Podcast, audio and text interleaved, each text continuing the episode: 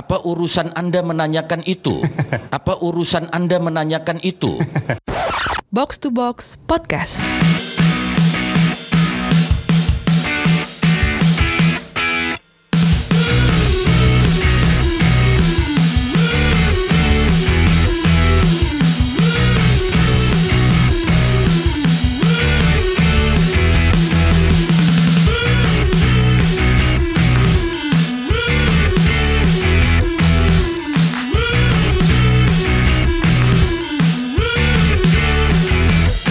Yes, kapan lo pernah coba terakhir kali ditanya sama orang, emang lo berhak apa urusan anda nanya-nanya mampus lo? Kalau kalau misalkan lo tiba-tiba yang yang yang nanya gitu adalah gocekan lo ya. Misalkan lo di mobil nih, udah ngatur alur sepanjang jalan ya kan. Karena obrolan di mobil adalah kunci pas penyampe. Gue sayang sama lo nih. Terus dia bilang, apa urusan lo? Nanya pertanyaan itu sebenarnya saya. Wah, Orang yang salah soalnya. Bubar. Selamat datang kembali di podcast yang sudah mendapatkan lebih dari 100 ribu pendengar. C. Alhamdulillah. Box to box gue Pangeran Syahan Eh, saya Tio Prasetyo Utomo. dan Dan saya Justin. Sedap. Justino Laksano. ini kita masuk ke minggu ini untungnya ya, ya kita untungnya lumayan bahagia. Kenapa? Karena kita mulai dari kabar terbesar. Oke. Tim besar kalah Mm-mm. pada minggu ini, tengah pekan ini. Barcelona kalah.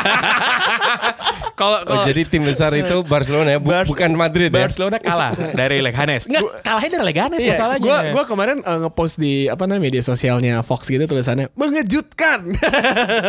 Barcelona kalah dari tim entah berantah. 2-1 kalah ya. Emang Valverde tuh blow onnya minta ampun ya.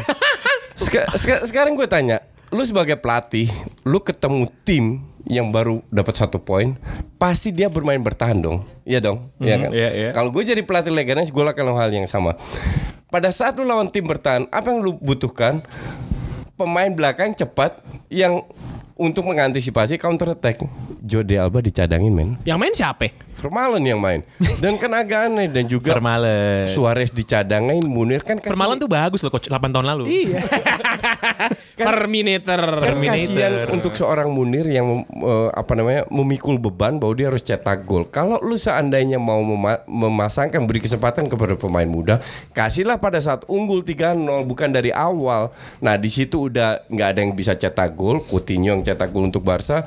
Di samping pada saat counter, mereka nggak ada pemain cepat. Nah, melawan tim yang mengandalkan bola-bola atas, lu nggak perlu DM kayak Busquets. Harusnya dia pun juga dicadang Terus siapa harusnya DM-nya? masuk Arthur atau atau Malcolm lebih eh, kuatkan keserangan karena di belakang jadi pemain belakang tetap di belakang pemain depan dan pemain tengah lebih bermain ke depan untuk melakukan serangan jadi tiap kali counter attack at least ada pemain cepat yang di belakang. Dan itu kemarin sama sekali tidak dilakukan. Sampai ketinggalan baru Suarez masuk baru Jordi Alda masuk. Malcolm. pengen gue timpa itu laptop gue Eh.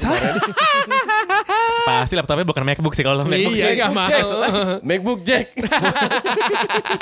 Iya tapi eh, apa namanya bilang coach ya mungkin ya kalau ngeliat dari line up yang berbeda cuma si Munir sama Verme- Vermaelen. Verme- Vermaelen doang sih saya sih hampir rata-rata pemainnya sama mungkin mengganti dua pemain langsung berimbas fatal dan komplit pasnya Barcelona tuh 700-an lebih loh. Jadi emang sebenarnya menguasai pertandingan emang Kalah, kalah sama Leganes, men. Mm-mm, dan Tim peringkat 20. Dan Kalau dan- kalah sama Derby County nggak apa-apa. dan dan dan dan kalahnya golnya menit 52 sama 53. Kalau soal gini, Leganes pernah juara liga gak sih? Gak pernah Nggak kan? pernah. Nggak Derby County, Brian Clough, Brian Clough tahun 70-an. Juara semen kan? Bukan, Eh, itu oh, Nottingham Forest. Nottingham Forest Itu sama Nottingham Aston Villa. Forest. Ah, bukan. Nottingham Forest. Jadi kalau lawan Derby County itu normal ya. Sangat normal, itu Normal tim besar itu, Oh, tim, tim besar. besar. Dan dan dan dan kalahnya di kompetisi Carabao Cup. Iya benar. Carabao Cup itu adalah kompetisi, Kompetisi ketiga. yang kalau tim lo menang penting, tim lo nggak menang nggak apa-apa. Dan yang bikin lucu kemarin ada tanya sama gue, Coach, Welbeck kenapa bisa cetak gol kok hebat? Ya gue gue jawab, lawannya kan Brentford. Brentford kan selevel Derby County. Pada saat gue beda, itu, beda, beda beda, dong. Derby County juara liga pernah, Brentford nggak pernah. Tapi ranking 6 dan ranking 7 Dan banyak yang nggak ngeh Kalau gue sindir Sindir MU maksudnya Masih tanya aja soal Welbeck Ya Denny Boy mah ganteng cuy. Kalau di depan dia bermain untuk tim. Tau gak? Yang tackle ke gawang Madrid pas di MU Madrid di Bernabeu siapa? Eh, Danny Welbeck. Heeh. Semoga balik ke MU. Balik lagi ke soal La Liga, Madrid kalah juga ya dari Ya. Sevilla 3-0 kalah ya. Buset 3-0. Dan Sevilla tuh lagi katro awal musim ini kan. Lagi katro. Lagi katro kan, iya. Sevilla Valencia lagi ngedrop dan yang bikin gue nyesek sebenarnya dan seneng. Barca kan main jam 1 Madrid jam 3 Gue pikir ah ini pasti di, disikat udah tahu Barca kalah kan. Gue matiin gue nggak nonton tuh. Setelah 20 menit gue lihat, hah skor 20 2-0 langsung gue tapi tapi emang Madrid pun maininnya pemainnya wih ini up uh, Varane, Ramos, Marcelo, Pemain Nacho. inti juga, Pemain Tio. semua Casemiro, Toni Kroos, Benzema, Asensio sama Gareth Bale ya kan. Ya lah, lo tau gak sih, gue pas bangun tidur hari Kamis pagi itu, gue kan nggak ngecek live score kan. Yang gue yang gue buka pertama tuh Twitter. Terus isinya Coach Justin marah-marah. Iya, iya, gue juga. Terus kayak ini kalah di Barcelona pasti. Lumayan lah.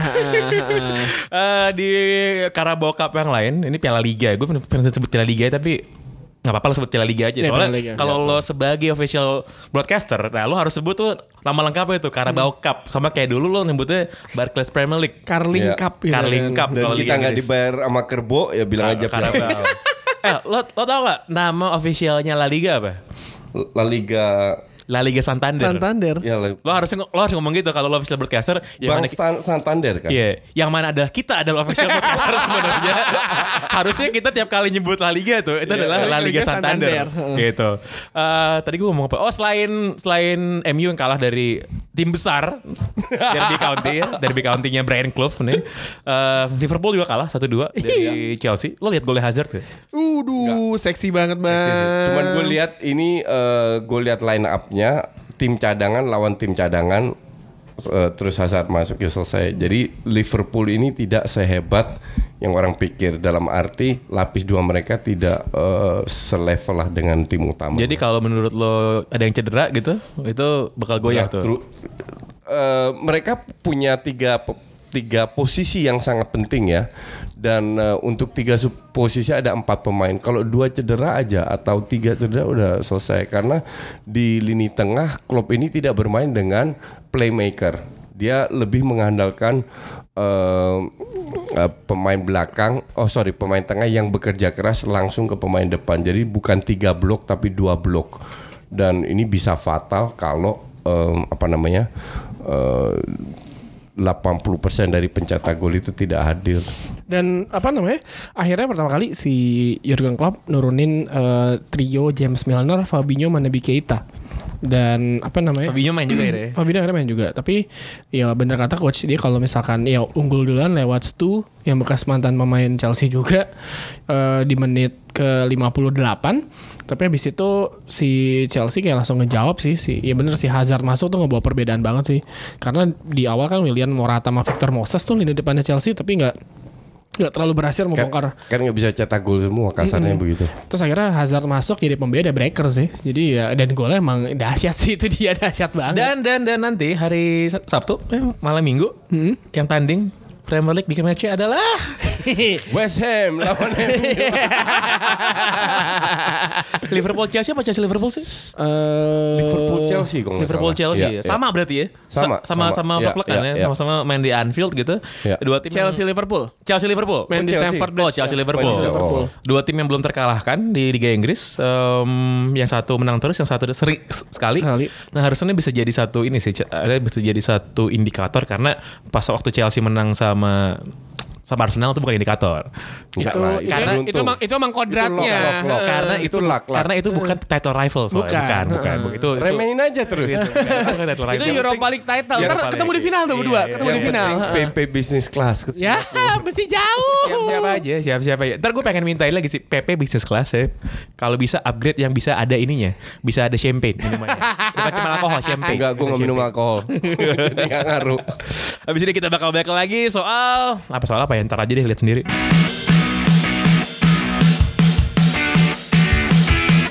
Beberapa eh, hari yang lalu gue tiba-tiba nggak sengaja gitu eh, secara random menemukan fotonya di ini ya di sebuah media gitu Ra- random banget lah fotonya Sebastian Deisler men Sebastian Deisler ini dulu Munchen Gladbach ya? Ya. Iya terus Munchen Gladbach. terus ke Bayern Munchen kan? Bayern Dia pernah main di Iya, Hertha iya. juga. Di Hertha Berlin dulu. Hertha Berlin. Pas di Hertha dia bareng gak sama siapa? Gue saya ingat gue tuh. Siapa? Ali Daye. Oh iya, Ali Daye. Ali Daye, Dia ha. orang Iran. Iran. Orang Iran. gitu dia pindah ke Bayern Munchen digadang-gadang sebagai the, the next siapa ya? Dia di sayap kanan kan? Sayap kanan. Dia tuh playmaker sebenarnya. Tapi tapi eh, sering- Central midfield. Central midfield tapi selalu dimainin di kanan. kanan. Dan cuman dia kemampuan utamanya itu soal visi playmaking sih passing dan lain-lain iya, gitu iya, kan. betul. Gitu. Eh singkat cerita pokoknya dia nggak pernah memenuhi potensi tersebut dan dia tuh pensiun umur berapa ya? eh s- nih, dia pensiun nih karena kemarin penulis gue sempat menulis si Angga di 44 tuh nulis soal Sebastian Deisler. Dia itu jadi nih eh, 27 tahun. 27 tahun. Jadi udah pensiun. pertandingan pertandingan eh, terakhirnya adalah saat itu Bayern Munchen tertinggal 0-1 lawan ini, lawan Hamburg. Rafael van der Vaart cetak gol. Terus dia masuk pemain mengganti di menit 46. Ditaruh di kanan, mendadak Munchen langsung aktif banget nyerang tapi lewat sisi kanan. Menit 56 dia akhirnya nyetak gol. Eh, apa namanya umpan terobosan membelah pertahanan Hamburg umpan itu langsung kepada Roy Makai Mackay. ya kan gol kedua juga dari eh, apa namanya visi dan misi dari eh, si Sebastian Deisler juga yang kali ini Claudio Pizarro yang akhirnya Bayern Munchen menang. Tapi itu menjadi pertandingan terakhirnya dia. Dan dia akhirnya memutuskan pensiun karena depresi. Karena dia cedera parah kan? Iya, dan dan yang dan yang paling kasihan tuh dia pernah ngomong ke media karena dia emang stres banget gitu kan. Dia perlu psikiater segala bahkan. Terus dia bilang bahwa nggak sih bahwa gue emang takdirnya nggak buat main bola gitu. Itu kayak he wasn't made for football, Football, business. Iya. itu itu fatalis banget kan kayak melas banget tuh De- depresi ter- terakhir dia ngomong ini semua kesenangan dan kegembiraan telah hilang dari permainanku. Aku tidak ingin penyiksaan ini lagi. Pada akhirnya aku merasa kosong. Aku sudah tua dan aku lelah. Aku Hampa, melangkah ya? sejauh sejauh yang kaki ini bisa menopang. Dan mulai sekarang aku merasa tidak bisa melangkah lebih jauh lagi. Gila 20 juta Nyet. pas dia masuk gue inget banget football manager gue beli dia mulu masalahnya. Jago banget Nggak, orang. dan dan dan di sini kan kelihatan bahwa kehidupan seorang sepak bola itu penuh dengan tekanan. Jadi jangan heran kalau banyak sekali sepak bola yang karirnya hancur atau hidupnya bahkan hancur setelah karir mereka selesai. Karena they cannot cope dengan fame and fortune pada saat mereka menjadi bola tidak bisa mengelola duit. Contoh paling bagus Paul Gascoigne lah. Ya, Dan ya. yang yang lebih tragis lagi eh, apa namanya kipernya Jerman yang bunuh diri ya. Oh si ini itu Robert Enke namanya. Robert Enke. Ya, Ro- terus itu ada udah gitu udah gitu bunuh diri yang ngeri lagi kan Apa kereta, depan Dia lompat teman kereta? Iya, iya iya depan Gary, kereta. Gary Smith juga kan Gary Speed Gary Speed itu nggak kalau Gary Speed kan dia setelah jadi manajer Iya, dia stres. gantung diri di garasi itu kayak kemarin sempat ada artikel di Guardian dia ditemuin sama istrinya Iya. Iya. gantung diri iya. Ya jadi ke- kehidupan eh, pro- prof- sepak bola profesional itu memang kejam sekali Iya. dalam arti tekanan itu besar sekali. Dan dan baik lagi soal si Deisler dia bukan satu-satunya sepak bola yang pensiun gini gara-gara cedera dan Bukan. cederanya parah sih. Gue yang paling inget tau gak siapa? Lu, ada striker West Ham man. Dean Aston. Dean- Ini itu striker timnas Inggris tuh. Yoi, rambutnya eh, apa Rambutnya namanya? blonde. Rambutnya blonde. Terus eh, apa namanya? Ta, apa namanya? Dia main di West Ham 2006 2009 kan? Iya, iya. Eh, tapi kena tackle Gua- oleh gua aja S- udah lupa. SWP Sean Wright Oh, Phillips 2006 SWP, pas lagi latihan sama timnas Inggris abis itu langsung cederanya kambuhan lagi Cedera, eh. kira di Desember 2009 eh 11 Sem- 11 Desember 2009 di usia 26 tahun Kalau yang gue inget dari pemain yang berhenti karena cedera cuman satu yang benar-benar Marco van Basten. Iya, Van Basten. iya. Benar-benar tragis. Itu pas lagi prime age itu. prime age-nya benar-benar eh, apa namanya di AC Milan, di timnas Belanda setelah juara Eropa tiba-tiba karena terlalu sering di tackle di di Liga Italia eh, dia harus harus berhenti dan itu itu tragis. sama ini si one hit wonder striker Swansea City Michu Micu. 31 tahun langsung pensiun karena cedera ankle. Musim pertamanya Oke. buset.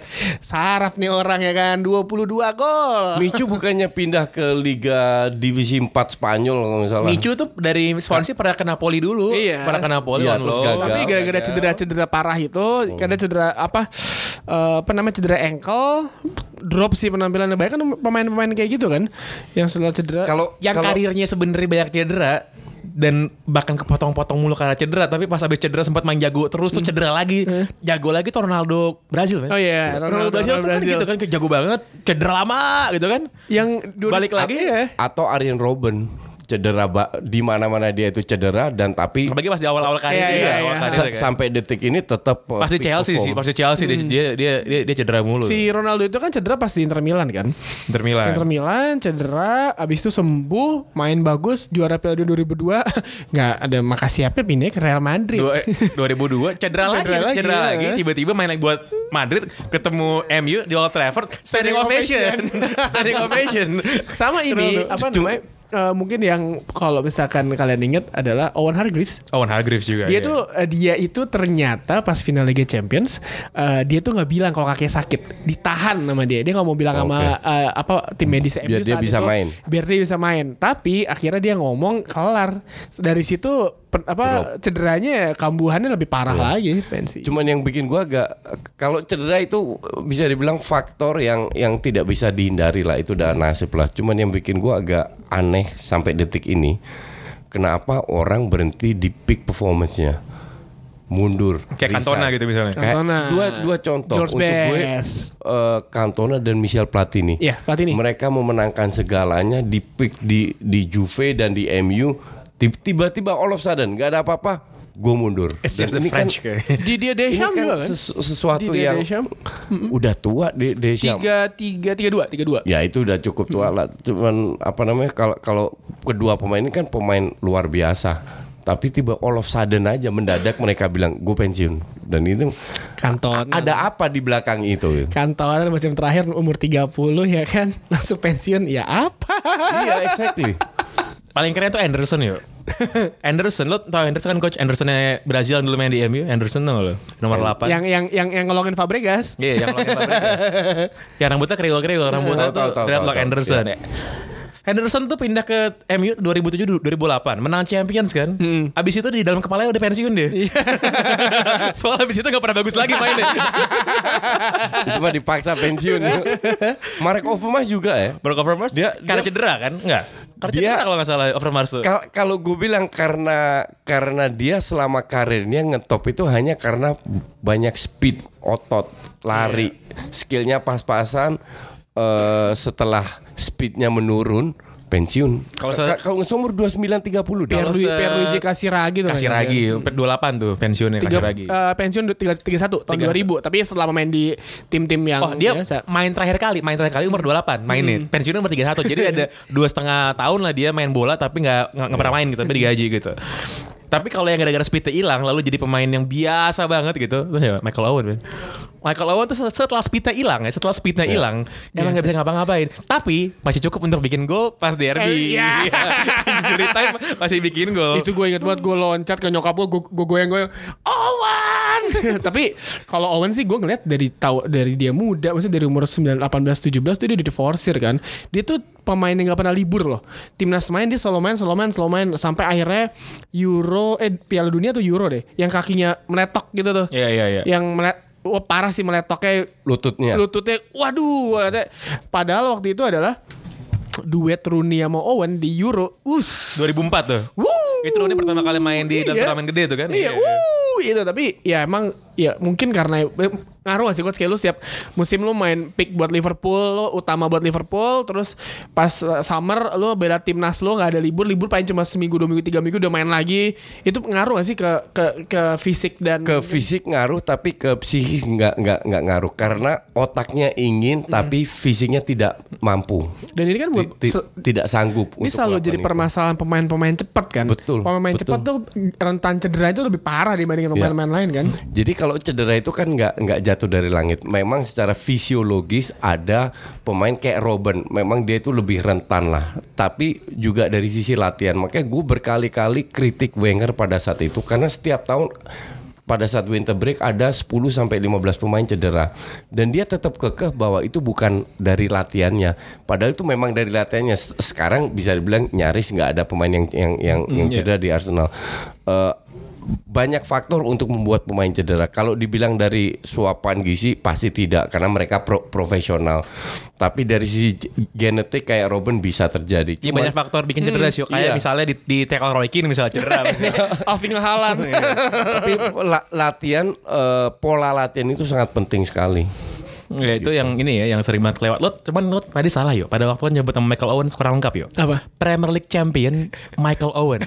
If you can if, if you can beat them, join them. Iya, iya. harus lengkap nyebut nama. Ada lagi back yang dulu harusnya jago banget. Harusnya dia petandemnya Rio Ferdinand sih harusnya sih di Oh. timnas. Siapa coba? Si Jonathan Woodgate, bukan? Ada lagi, ada itu bener juga. Ya. Woodgate sama Ledley King, man. Oh iya, Ledley King. Ledley King itu jadi apa namanya ada kayak kartilago gitu tulang di lutut ya. Dia tuh nggak ada itunya. Jadi di dalam lututnya dia tuh nggak ada si Nggak tulang, ada. nggak ada, Iya. nggak ada. Jadi emang deket kena coel dikit cedera pasti gitu. Itu dulu Wah, dulu tuh parah harusnya jago banget sih. King itu satu sekolah by the way sama John Terry. Dari ini dari eh, Wes- Wes- dari SMP enggak enggak. Oh sekolah. Sekolah, sekolah. Dan dia dibawa Capello 2010 kan, timnas. Tapi nggak main ya. Nggak main, absen yang akhirnya si Combro itu yang. Matthew Upson itu bertanggung jawab eh, Vietnam menang 4-1 backnya Matthew Upson kan. Emang. Gitu. Tapi eh, kalau di kalau misalnya gue bertanya ke kalian berdua nih, apa namanya satu pemain yang menurut lo di, selain Cantona ya, kita masih jawab Cantona. Satu pemain yang pensiunnya terlalu cepat dan lo sangat menyayangkan tuh siapa, coach? Karena cedera atau Karena apa? cedera, karena siapa karena apa pun itulah. Ka- ka- Kalau gue Van Basten sih. Van Basten. Jadi Van Basten itu kan bener. punya Iya sih. punya kontribusi ter- tidak hanya timnas Belanda dan Milan tapi ke seluruh sepak bola dunia dengan Hmm. skillnya dengan cara dia bermain dan itu se- semua seluruh dunia sepak bola kehilangan dia. Apa tadi pertanyaannya yuk? Kalau ada satu pemain yang cedera yang pensiun dini dan lo sangat menyayangkan mereka, eh si doi itu harusnya pensiun siapa? Kalau gue sih, gue tuh Ryan Giggs kayaknya dia kecepatan pensiunnya kayaknya. Buset dah. Giggs tuh pensiun umur 40 41 kecepatan tuh kayaknya. Harusnya 66 ya. Harusnya, ya, harusnya 50 lah kayak King Kazu lah masih bisa Iya, main. King lah. Agak Kazu. kecepatan itu dia sebenarnya Iya, tuh. iya, ya. iya. Menarik sih. Kalau siapa yuk? Paul Scholes lah. Oh, Scholes, ya. Scholes tetap main aja udah, nggak usah lari di bawah megang bola, umpan lambungnya selesai. Umur berapa selesai? tiga empat eh tiga lima tiga enam ya Iya, salah. iya, Kan dia sempat pensiun sekali. Abis itu ya, main lagi. MU eh, jadi ada cerita ternyata. Paul Scholes itu eh, yang tahu Paul Scholes mau balik lagi cuma Ferguson sama Ferguson doang. Hmm. Setahu gue sama si apa yang Kitman-nya Oh iya siapa tuh? Ah, yang sahabatnya Ferguson iya, iya, ya iya, sahabat iya. itu doang berdua doang tahu. Jadi si Ferguson lini tengahnya krisis. Waktu itu kan ngandelinnya Cleverley sama Anderson yang kita ngebantai Arsenal 82. Iya, iya, ya, iya. inget kan? Heeh. Enggak, enggak inget. Terus? Itu besok pada cedera tuh udah gak bener mainnya. Terus uh, akhirnya Ferguson siapa ya? Kira dia kayak mengujuk Paul Scholes bilang oke gue main. Yaudah deh. Terus Paul Scholes gue bilang kayak gue mesti bisa main deh kenapa ya? Dia pengen mesti pengen main. Ferguson ya kan dengan jiwa kebapaannya manggil ke rumahnya Scholes ngobrol. Pas la- mau lawan jadi pas anak-anak lati, uh, tim yang latihan si Scholes nggak latihan dia nggak ikut. Cuma cuma latihan sendiri lah di mana. Terus pas lawan apa mau lawan City ya kan City Piala FA kan Iya, Eva, Eva. dia gak punya sepatu Dia beli sama Ferguson beli sepatu Dia beli sepatu deh ini pakai ini Beli di Sports Direct sepatu Iya, beli ya. Supaya gak ada yang tahu kalau dia mau mau comeback ya Iya, kan. iya. Tiba-tiba pas lagi masuk bus, kok ada Scholes. Ya hari ini Paul Scholes main deh kayak ya nih HP ya kan. setelah itu berapa lama lagi dia main sampai real pensiun? Satu setengah musim. Satu setengah musim. Masih juara lagi sekali lagi, masih juara lagi sekali yang lagi. musim itu gak juara, yang yang, Iya. yang United cuma kalah beda selisih po, eh, selisih apa agregat gol sama Iya. City.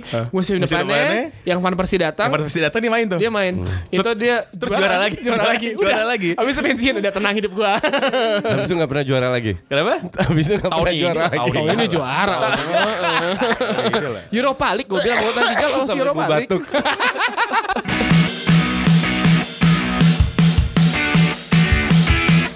Sekarang saatnya buat yang mau judi nih, saudara. Menang sih atau draw ya. soalnya. Itu aja. Yoi, yoi. Ah, West Ham lawan Manchester United.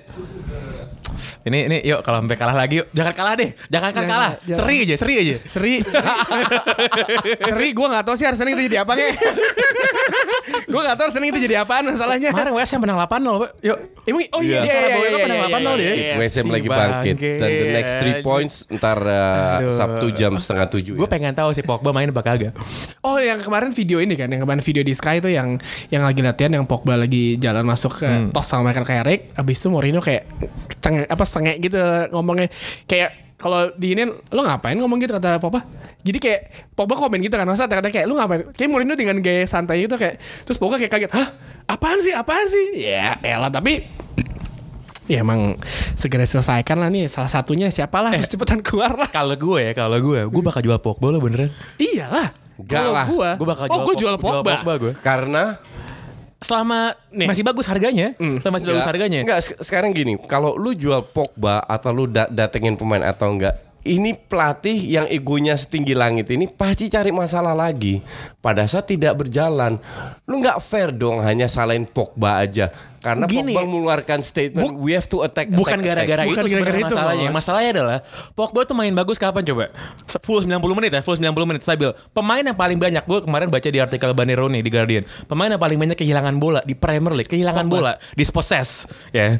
Itu Paul Pogba men. Nah sekarang pertanyaan kenapa Pogba di bawah Mourinho bisa sejelek itu? Dan musim lalu, ka- kalau gue ingat ya musim lalu pada saat dia bermain dengan Ander Herrera itu selalu main Itu bagus. sebelum dia cedera kan? Yap. Itu sebelum dia cedera Iya. loh. Sebelum Karena cedera. setelah dia, cedera selalu- balik. Karena Pogba ini butuh pemain yang bisa berkorban untuk dia dan itu dalam sosok Ander Herrera yang akhirnya ini nyaris nggak pernah main. Tapi kalau gue ngeliatnya dari ini ya, karena ya, Manchester United itu tuh tipe klub yang eh, apa namanya klub tuh lebih besar dibandingkan pemainnya. Kenapa waktu itu alasan si Ferguson ngejual si Pogba karena ya lu apa agen lu Rayola Terus lu masih bocah lu udah belaga-belaga Di depan lu masih ada Paul dan Walaupun Ferguson mungkin menyesal dia menjual Pogba Karena di Juventus jago banget kan Iya. Tapi apa namanya Kalau misalkan nih Pelatihnya pun bukan Jose Mourinho kas kasar gitu. Iya. Siapa lah misalnya tiba-tiba pelatih lo Roy Keane. Asistennya misalnya Gary Neville lah, dua itu. Iya, iya, iya. itu Pogba, Jesse Lingard semua dimaki-maki gue rasa ya kan. ditabok sama Roy Keane bener Ditabok. ditabok sama Roy Keane gini kalau gue melihat gue yang gue yang gue tweet tadi ya gue melihat tuh Man United itu sudah memasuki teritorinya Arsenal zaman Wenger Yes. kenapa gue nggak merasa attitude dan bos-bosnya finance MU ya itu Iya. peduli MU mau dapat piala apa kagak, mau finish di peringkat berapa, gue nggak yakin mereka peduli selama selama sponsornya banyak, duit, sel- iya. selama sponsornya banyak gitu. Jadi gue melihat kenapa misalnya Mourinho nggak akan dipecat-pecat gitu, selama misalnya dia masuk empat besar, ntar kan ya Champion. lumayan bisa kompetitif dikit lah gitu, tuh nggak bakal dipecat menurut gue. Bentar. Dan pesangonnya gede banget masalahnya. Iya, Ka- ka- kalau dari sisi manajemen oke betul, tapi pada saat MU tiga kali beruntun kalah atau seri pun aja, itu tekanan dari supporter kan pasti besar. Nah di situ mereka rentan. Mungkin apa yang lu bilang pada saat kalah nggak ada tekanan dari publik, nggak ada masalah, nggak akan dipecat. Tapi kalau tekanan dari luar itu besar, Sekarang mereka ya, pun gini. tetap rentan. sekarang sekarang menurut gue ombaknya tuh beralih. Mu- Musim lalu Mourinho banyak dicaci maki gara-gara Pogba nggak dimainin dalam skema yang sesuai sama Pogba. Iya, iya. Ya kan pokoknya pas Piala Dunia pun dikatain sama Mourinho gitu kan. Nah, lo kalau lihat di awal musim ini, kemarin gue lihat dari tweetnya sih ROM, Republic of Manchunia gitu. Dia bilang bahwa Pog, eh, Mourinho itu sebenarnya dari awal musim sampai sekarang itu fan service semua ke Pogba. Dikasih main pakai tiga di tengah gitu kan dimainin. Dikasih kapten Dikasih, segala gitu heeh. gitu. Tapi si Po- si Pogba tuh menurut gue emang belum pernah sebagus itu aja. Makanya kenapa gue merasa United sebagai bisnis unit ya karena harus diingat juga Manchester United itu bukan cuman bukan cuman klub bola gitu. Dia Iya, cuma iya, bisnis juga iya. kan. Gue rasa sih akan dijual nih, akan dijual apalagi kalau dia emang mau pindah gitu. Apalagi kalau harganya pas ya kan. Iya. Lu belinya eh, berapa sih waktu itu? 100, 90, 90 pound sterling ya? Iya, juta iya. pound sterling. Ya nggak sejauh dari 80 lah. Ya, ya udah, cakep Enggak, lah. kalau menurut gue di, bakal dijual lebih dari situ. Pasti juara dunia. Juara dunia. Enggak kan Gonzalo Higuain tuh harganya berapa coba? Bayangin aja yuk. Higuain harganya berapa? Nggak mungkin sih Pogba dijual di bawah itu harganya. Oke, kalau Pogba dijual pasti ada yang beli. Paling se- ser- 100 doang. Oke, that- that's not the point. Sekarang yang gue pertanyakan, dia main di Juve bagus. Bahkan yang recent yang baru-baru aja nih Piala Dunia kontribusinya juga besar. Kenapa dia hanya di MU mainnya jelek? Kan lu harus pertanyakan dan ini bukan Pogba. Contoh kedua, Alexis Sanchez. Kenapa di mana-mana bagus kecuali di MU?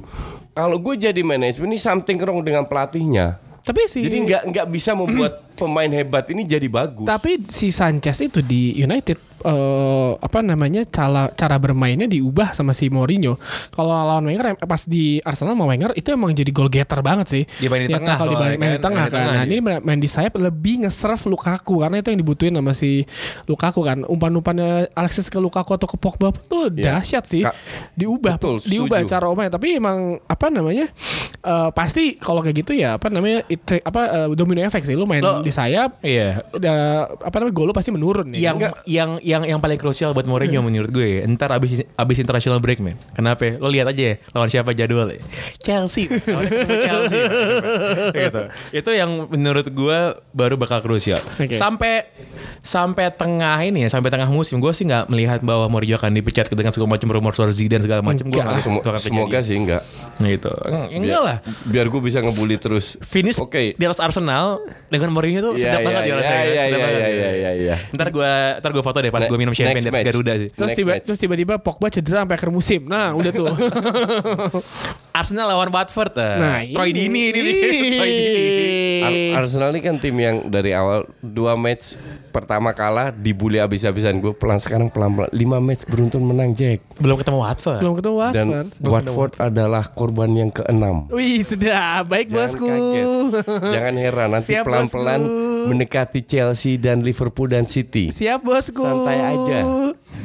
Siap ya lu bisa lah peringkat 5 tadi masih bentar ya. Eh, abis itu Chelsea Liverpool tadi kita udah ngomongin. Eh, sisanya oh ada, ada big match lagi sih yuk nih yuk. Apa? Eh, Wolves lawan Southampton. Enggak enggak enggak enggak. Kita pindah ke liga lain, pindah ke liga lain, pindah ke Serie A. Nah, ini baru seru nih. Wah, ini seru. Hari Sabtu di Serie A tuh seru banget. Itu kebetulan dua-duanya akan kita hosting ya. Nanti kita siaran ya. di, di Bein Arena. Derby della Capitale, Roma Lazio. Iya, dahsyat nih. Gitu. Gue pengen Lazio menang sih biar seru aja gitu. Gue bukan fans Roma, bukan fans Lazio, tapi Roma emang gaya black sih menurut gue. Eh kalau lihat dari pertandingan yang kemarin lawan Bolonya sih kusut sih tuh Roma. Lalu di counter attack eh, kalau misalkan si Lazio berkaca dari Pipo Inzaghi ya, stra- strategi Inzaghi tuh kemarin tuh sangat brilian banget. Numpukin pemain di kotak penalti, habis itu nyesain satu dua pemain yang lari cepet banget, di, diumpan lambung ke depan tuh backer Roma gak bisa ngejar tuh. Iya, iya. Udah kelar tuh golnya golnya gitu kan. Kalau yang pertama emang si Matiello emang dahsyat sih. Dan dan dan, dan gue tuh suka sama big match di Serie A. Kenapa? Karena kalau yang main tim gede lawan tim kecil gitu, itu atmosfer stadionnya tuh selain Juventus Iya. ya, itu tuh nggak nggak pernah gokil. Tapi kalau big match apa pun gitu, mau derby kota apa pun, Dahsyat ya. termasuk derby Genoa gitu misalnya, gue tuh pasti, pasti bakal gue sempetin nonton karena atmosfernya tuh gila banget. Apalagi kalau derby della Capitale sih, harusnya ya harusnya sih jedar dan, lah. Dan dan menjelang ke derby kemarin Roma menang 4-0 ya, yang bikin bikin eh, fans Roma agak bagus dan mereka bermain dengan 4-2-3. Tiga pemain depannya itu cetak gol semua. Akhirnya. Cengiz Under, eh, Tapi- Pastore sama El Sharawi. Oh tapi kemarin permasalahan itu kan Roma gak bisa nyetak gol di depan gawang Iya. Bolonya kan buang-buang peluang iya, mulu. Dan ini tiga tiga pemain. Ja- Jadi untuk untuk menuju derby adalah suntikan moral lah bahwa Eh, mereka yuk. sudah Yuk. tune in. Tebak yuk, minuman favoritnya Cengiz Under apa yuk? apa? Tebak, tebak aja. M- mana gue tahu wine. Under Amer. Ini harusnya bahan jok retropos sih Soal dangdut ini soal jok barusan Abis itu ada Juve Napoli Please banget Please banget ya Kepada Carlo Ancelotti. Please banget menang lah Please banget udah lah. Coba mainkan lagi Dries Mertens di tengah jadi ngacak-ngacak pe- pertahanannya kiri gua, kanan. gua bodo amat Mau Juventus menang jadi Scudetto lagi Gua bodo amat. Yang Tapi penting ini men- menang. menang Tolong lah menang lah gitu lah Tolong lah Kalau ngeliat permainan Napoli kemarin tuh yang lawan Torino itu formasinya Ancelotti menawan sih karena si apa Dries Mertens saya ber, ber- ber- berperan sebagai eh, false nine iya tapi lebih ke ngacak-ngacak eh, fokus pemain bertahannya si apa namanya Torino. Semoga ini kejadiannya karena kita lihat kemarin Mertens ke kiri, ke kanan, nusuk ke tengah, tiba-tiba Insigne di belakang. ke kiri. Ya kan? Iya.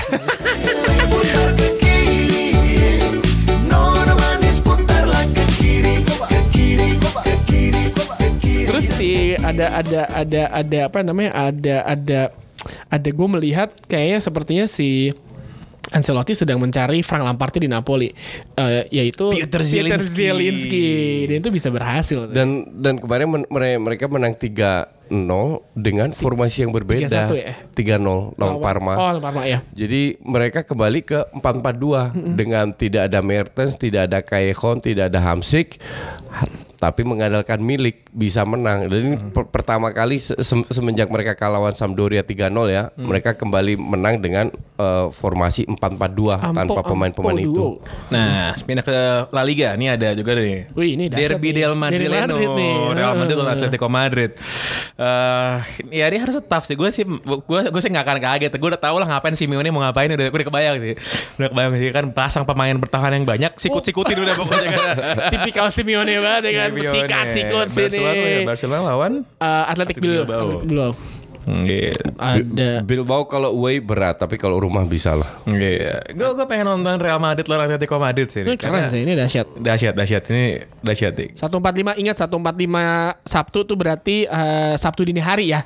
Ntar kalian nunggunya mikir Minggu dini hari ini, Saturday. Sunday, Saturday apa Sunday? Sunday, Sunday. Oh, sorry, sorry. Sunday, Ka- kayak dessert make di Oh iya Sunday. benar Sunday Sunday ya. Mm. Gitu. Ada lagi yang lain ada dari Liga Belanda mungkin ada biasanya kan suka Liga yang Belanda aneh-aneh. Ini, kita ini, harus ini, bahas, Eredivisie coba, nih. Liga Belanda. Eredivisie. Feyenoord lawan Vitesse. Mumpung ada company. Nah, Oh ini nih pasti big match banget nih. Utrecht lawan Nak Breda. Nak Breda. Groningen Groningen- oh ini Oktober sorry salah salah salah. Groningen lawan Groningen. Groningen Fortuna Ajax enggak lah Groningen merem lah Nah.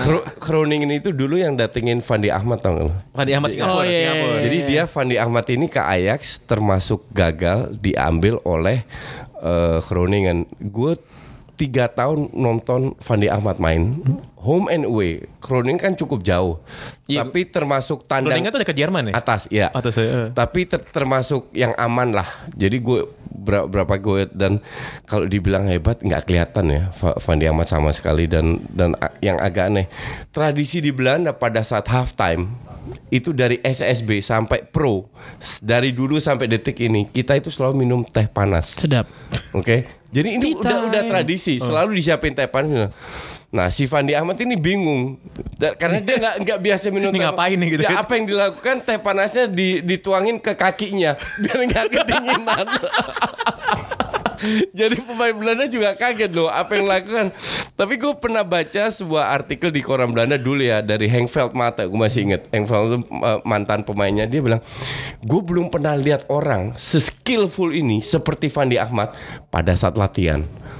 Cuman memang dia selalu bermain sebagai starting line up. Hanya tidak begitu kelihatan lah. Pas latihan jago Pas banget latihan jago. Pas latihan jago banget dan eh, eh, Ini kayak Inggris pas la- kalau mau turnamen, pas preseason apa? Duh, jago pas banget. jago banget ya bagi dia, turnamen. dia punya kontribusi cuman nggak bagus-bagus sama. Groningen is not bad lah. Fandi Ahmad. Cuman gue gue sebenarnya lebih pengen ngelihat FC Utrecht di bawah Dick Advokat. Kemarin kalah 1-0 di menit 85 gol Van Persie lawan Feyenoord di Rotterdam. Bermain babak kedua cukup bagus. Jadi semoga besok uh, the first three points di bawah Dick Advokat. Sedap. Bundesliga ada big match juga. Bayar Leverkusen lawan Borussia Dortmund. di Waduh. BVB. Ya, itu ada ini kemarin ya ini mau gue inget nih ada bikin podcast Liga Jerman yuk Oke, Bundesliga. ada. namanya Spieltag, Spieltag ya. Spieltag Eh, tuh gue promotion gratis tuh bagus nggak lo nanti kalau empat lagi kita kita charge duit nih Ada juga nih kalau misalkan kalian sok-sokan mau lebih ekstrim apa lebih edgy lagi nonton Chinese Super League nih hari Sabtu Beijing Sinoboguan urutan 3 lawan Shanghai SCPG SCPG. klubnya klubnya Oscar. si Vias Bos udah nggak di situ ya Udah nggak? Udah nggak di situ. Ya? heeh. Oke. Ya udah, itu kita makin lama bentar lagi Liga Polandia kita ngomongin. Eh, itu akhir dari podcast Box Box. Jangan lupa kita sekarang punya beberapa eh, saudara. Iya Ya. sih. Kita punya umpan tarik. Lo pasti udah denger kan umpan tarik? Iya, iya, Yang iya. openingnya mantap banget. Mantul. Mantul. ya Only kan? Liga Indonesia ya. Oh, Ada cuman sepak Liga bola Indonesia doang. lokal, sepak bola Indonesia. Tarik pokoknya. Udah gitu ada nanya lagi di Twitter. Itu kayak umpan terobosan bukan umpan tarik pale lo peang tuh umpan tarik. Udah. ada lagi eh, box out. Box out. Ya, yang akan ri- dirilis juga secepatnya. Secepatnya. Harusnya sih pas lo denger ini udah naik harusnya ya. Heeh. Udah naik ya box out. Terus ada rekan kita, anak asuh kita tuh kesayangan kita, dua so- sobat Bekasi kita Retropus. Dua kunyuk-kunyuk dari pinggir Jakarta, eh, Retropus yang sangat-sangat dangdut bahasa mereka ya bukan bahasa, Bahasa kita. ya. mereka, ha-ha. Ya, Dan ya nanti kan Dan aja lah. dan ada special episode ya. ada special episode. Justin dengan versus Lord the World. Voldemort ya ada. Sampai jumpa di hari Senin Box to Up. Ya, gimana mau ngomong nama sendiri aja nggak bisa. Box to Box sign out. Bye bye.